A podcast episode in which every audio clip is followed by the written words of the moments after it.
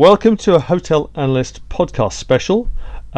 This time we're here with two partners from the law firm Taylor Wessing, who as a firm are patron sponsors of the Operational Real Estate Festival, which will be taking place in London on the 20th of September. If you'd like to find out more about the event, pop along to the website www.op-re.com. Now, Andrew Sangster, the editorial director of Hotel Analyst, has been busy putting the programme together for the conference, so we'll pass over to him in a minute, but just let's first find out who these two characters are. First off, we bring you Richard Bursby. Richard, what's your brief at Taylor Wessing? Hi there. So I head up the Hotels, Hospitality and Leisure Group at Taylor Wessing, and I've advised a mix of owners, operators, funders and developers on a variety of hotel and hospitality projects in the UK, Europe and around the world. And we also have Paul Leamy with us. Hi, Chris. Paul Leamy, a partner in the real estate team at Taylor Wessing. My focus in my practice is on real estate development, particularly in the all things living, so the living sector.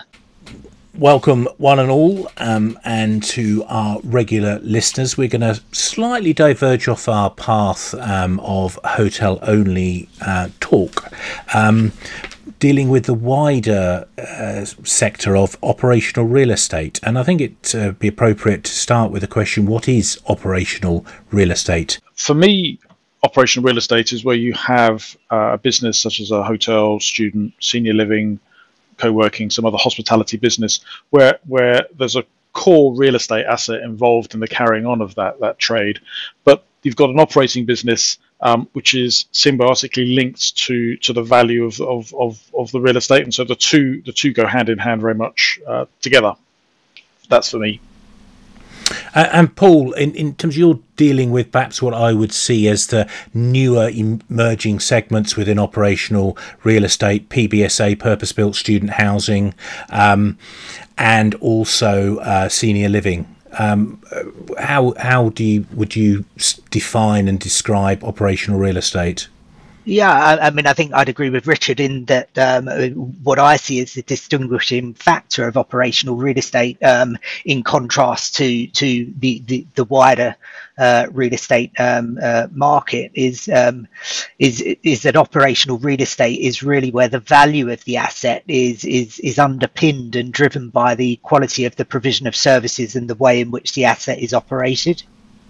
I see. So it's very much, if you're an investor in the OpCo, it's critical that you have at the very least an understanding of the OpCo piece, and in most cases you've got some sort of exposure to the success of that OpCo piece. You have absolutely exposure to it indirectly through the rental stream, but often you've got participation too more directly than that.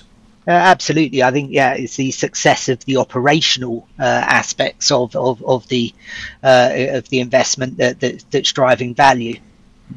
And I think actually that's also the attraction to operational real estate in itself, that you can participate at different levels, you can pull different levers, and you can add value far much so than you can do if it's a sort of purely dry office type investment.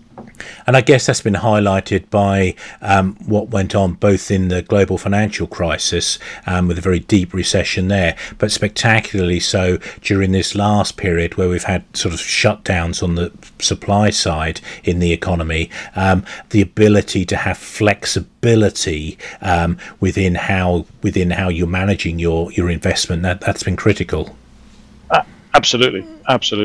Yeah, I mean, one of the things I found interesting about the whole COVID piece is initially one might think actually this is a very big negative against operational real estate, because so many of the verticals within operational real estate, whether that's restaurants and bars, whether that's hotels, have been very severely impacted. Indeed, on the PBSA side, Paul, we saw a number of the providers have to hand back cash, but actually the interest, as if anything, accelerated over this period.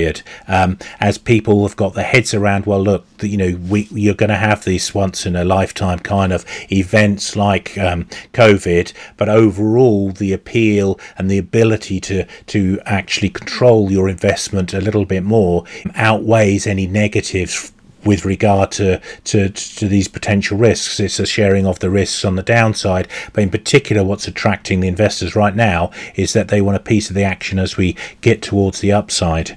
And in terms of that, getting a piece of the action towards the upside, I mean, critical to that are the legal structures underpinning the relationships between the OpCo and the PropCo. Richard, coming to you, I think probably the hotel sector has been at the cutting edge of this for at least a couple of decades in terms of the division between the, well, we have called it the bricks and the brains, but property investors don't tend to like being called bricks, I don't think. But so do you think we are the pioneers within hotels? I'd like to think that we are, because, as you say, we have had this split from hotels historically being owned by the brands and the real estate owned by the brands, and there's been that bifurcation into a lot more sort of OpCo, PropCo management agreement structures. So I think the other sectors have a lot to learn from hotels in terms of those different OpCo, PropCo structures and different ways of operating a business. Absolutely.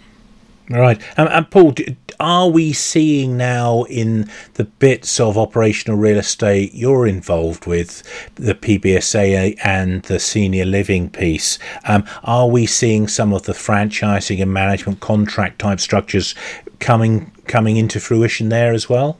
Yeah, I mean, management contracts, yes.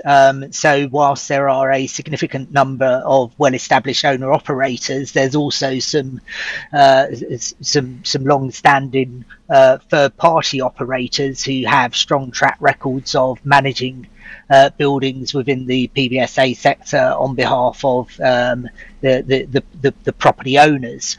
And so that's really when we're seeing new entrants coming into the sector, what they would really be looking towards is that operational expertise of one of the third-party operators in order to manage the assets on their behalf.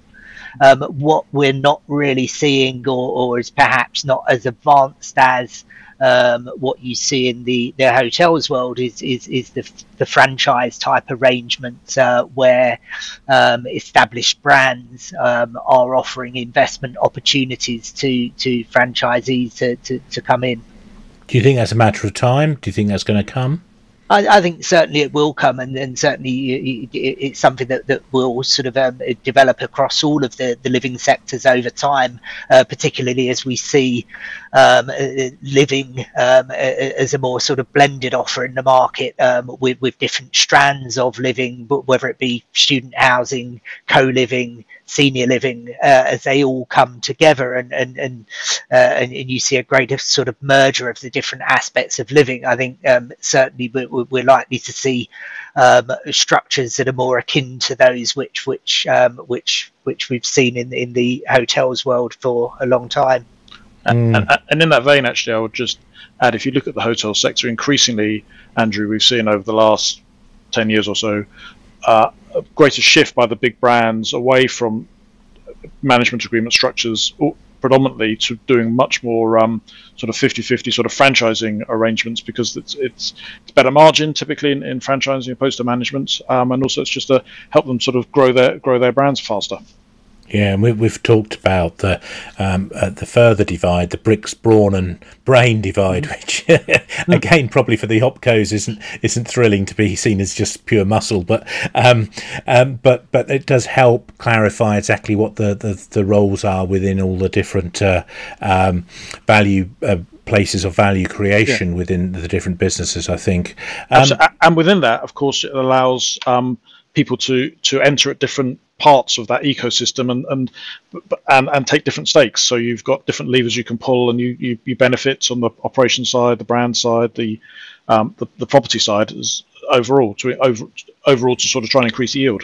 And one of the things that we're really picking up is the interest and excitement that's there within institutional investors, pension funds, insurance companies. We're seeing them move much more aggressively into this space, not just in taking fixed leases, which they've been doing for a number of years now, but in getting direct exposure to the OpCo piece. They seem to be getting much more comfortable with the whole notion of taking a slice of the the OpCo. What is it, this evolution of some of these sort of legal structures that you think have facilitated that? I think they've certainly facilitated, but also I think it's the recognition of yield, and that by investing in the operational side of the business, you can generate a greater yield. And so these institutions are recognizing that, yes, they need their very sort of traditional, dry, fixed yield investments, but they can also have alongside that another series of other investments which have where the yield can be variable, because as we see, you sort of trade up and down the cycles, but actually overall the net yield is higher than your very safe and secure fixed yield. I see. And in terms of this on your side of the divide, or in terms of the different verticals, Paul, what are you seeing as the particular appeals within PBSA? I mean, it's undoubtedly the case that the yields have been strong, and that's led to a great deal of attraction from investors, and indeed on the senior living side. Is it yield that's been the key driver? Yeah, well, I think the drivers in both sectors are really the demand and the supply and demand imbalance within the sectors. So if you take PBSA, the demand for UK higher education still remains strong, and the UCAS numbers are showing that we're having record number of applicants for further education in the UK, but we forecast that set to continue. And I think if you look across all of the living sectors, I think it's seen as a relatively secure investment by those types of investors that you mentioned, particularly in a difficult economic climate, because I think accommodation is seen as essential spending, and rents are generally keeping up with inflation. And I think in the PBSA space, an economic downturn can also increase student numbers where there's a potential glum outlook on employment prospects. There's a double win. You're a sort of counter-cyclical and also an inflation hedge. That's a very attractive proposition, I think.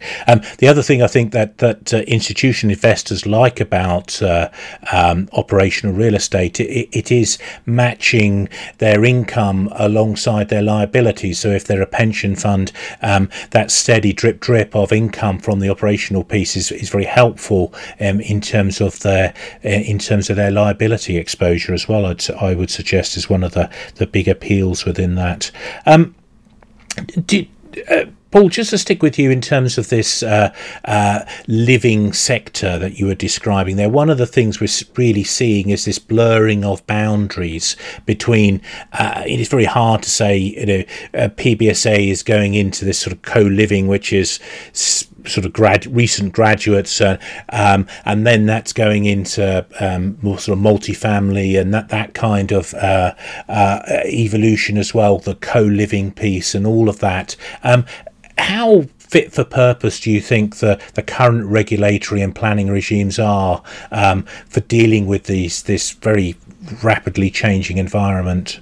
Well, I think you're right. I think you're right, Andrew, that the future as I see it in the living space is that we're going to see a lot more blended schemes coming to the market, or developers looking to bring those blended schemes to the market, where you've got student housing sitting alongside co-living, sitting alongside senior living, to really create communities. But I think, as you've just said, one of the biggest impediments to that is the planning system. And I think there's a need for some reform there in order to see these blended schemes being brought forward.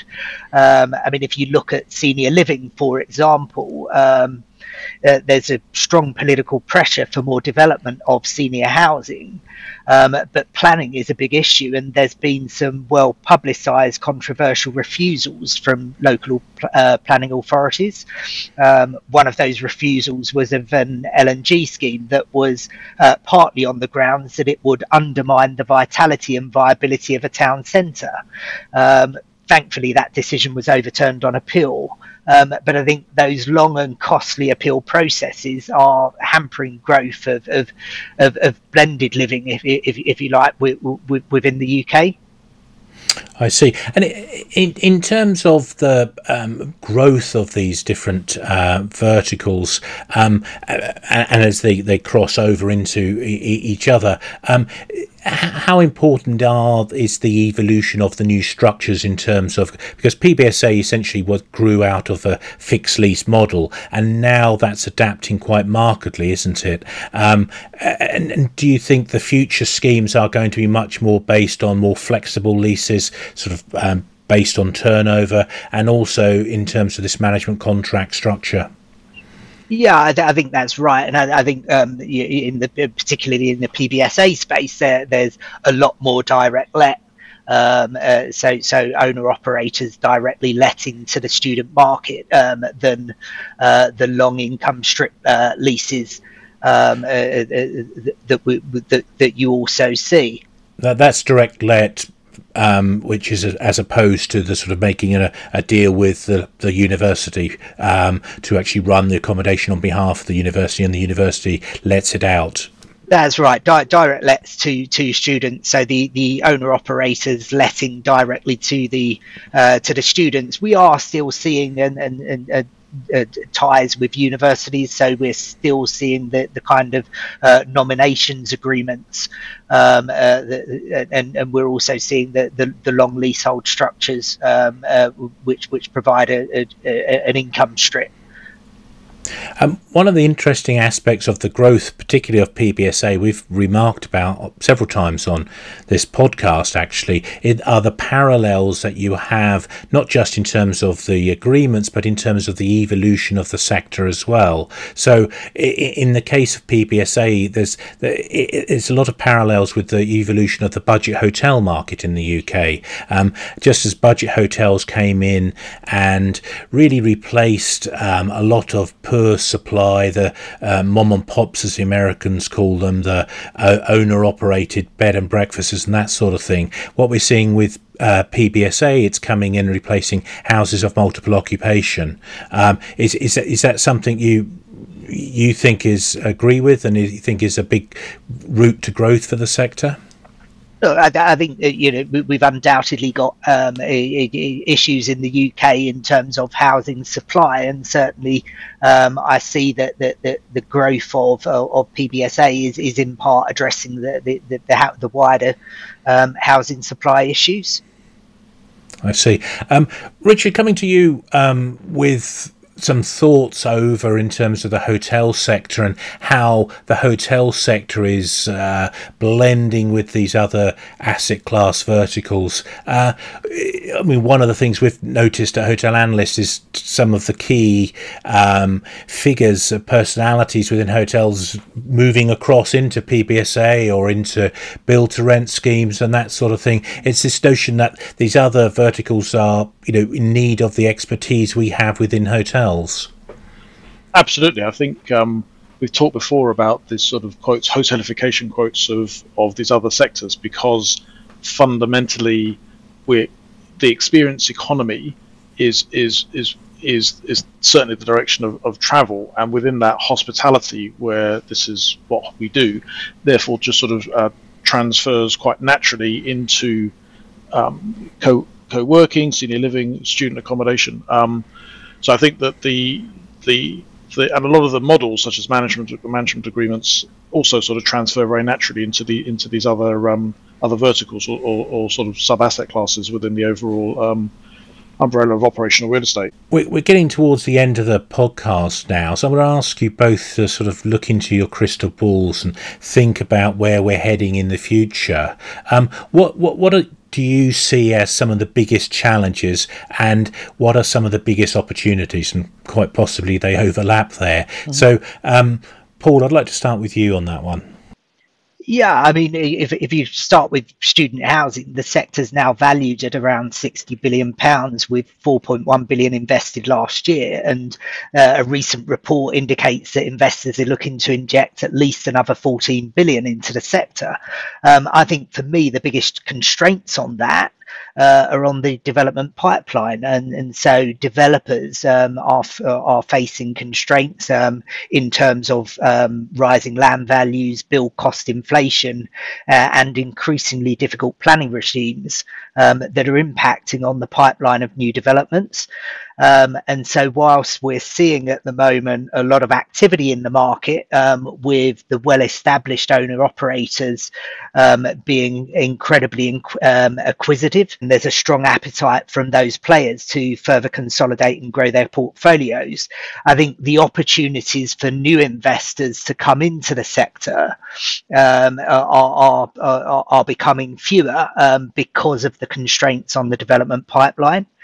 And likewise, if we look at senior living, the drivers of demand are quite clear there. We've got an ageing population in the UK that's projected to continue to age, and the change in demographics, the shift in perceptions about retirement living, accelerated by the pandemic, together with the need to address the wider UK housing issues, is undoubtedly driving demand.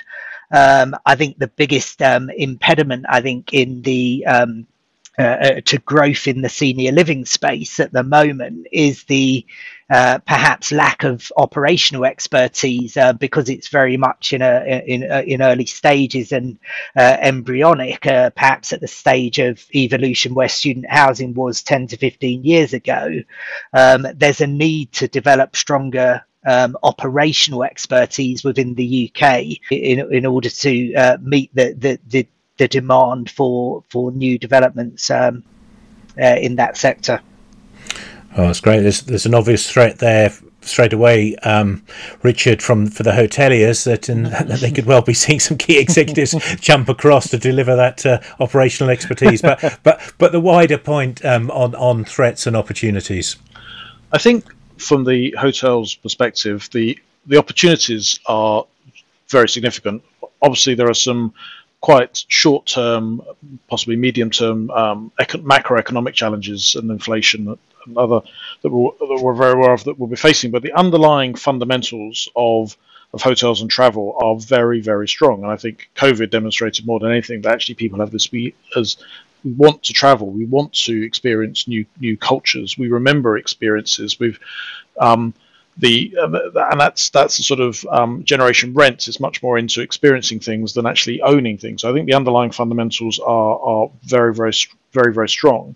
And the other great attraction is that from an investment perspective, there's lots of different levers that you can pull within hotels, whether it's repositioning. You can also trim your sales to respond to sort of downturns in trading, so I think that there's lots of different things that you can reposition, you can refurbish. So there's lots of, I think that angle also provides a sort of a hedge overall to the investment, where you can, as I say, you can pull different levers. So I think there are some challenges that were coming. How I think there seem to be a wide range of views as to how persistent inflation is going to be, and we need to focus a lot more on the core inflation rather than certain aspects of inflation, which in terms of fuel and utility costs are absolutely pretty eye-watering in terms of the increases. I'm overall actually I think COVID has made me even more optimistic in the long-term future of the hotels and hospitality industry. Great. The biggest ever shock we've ever seen within the sector, the biggest downturn we've ever had, has actually made us realise just what a good thing we've got in the hospitality space. I completely concur with that. Thank you, Paul. Thank you, Richard. To find out more, both Paul and Richard are on the programme of the Operational Real Estate Festival. Go to www.op-re.com and find out more. With that, we'll say goodbye for now.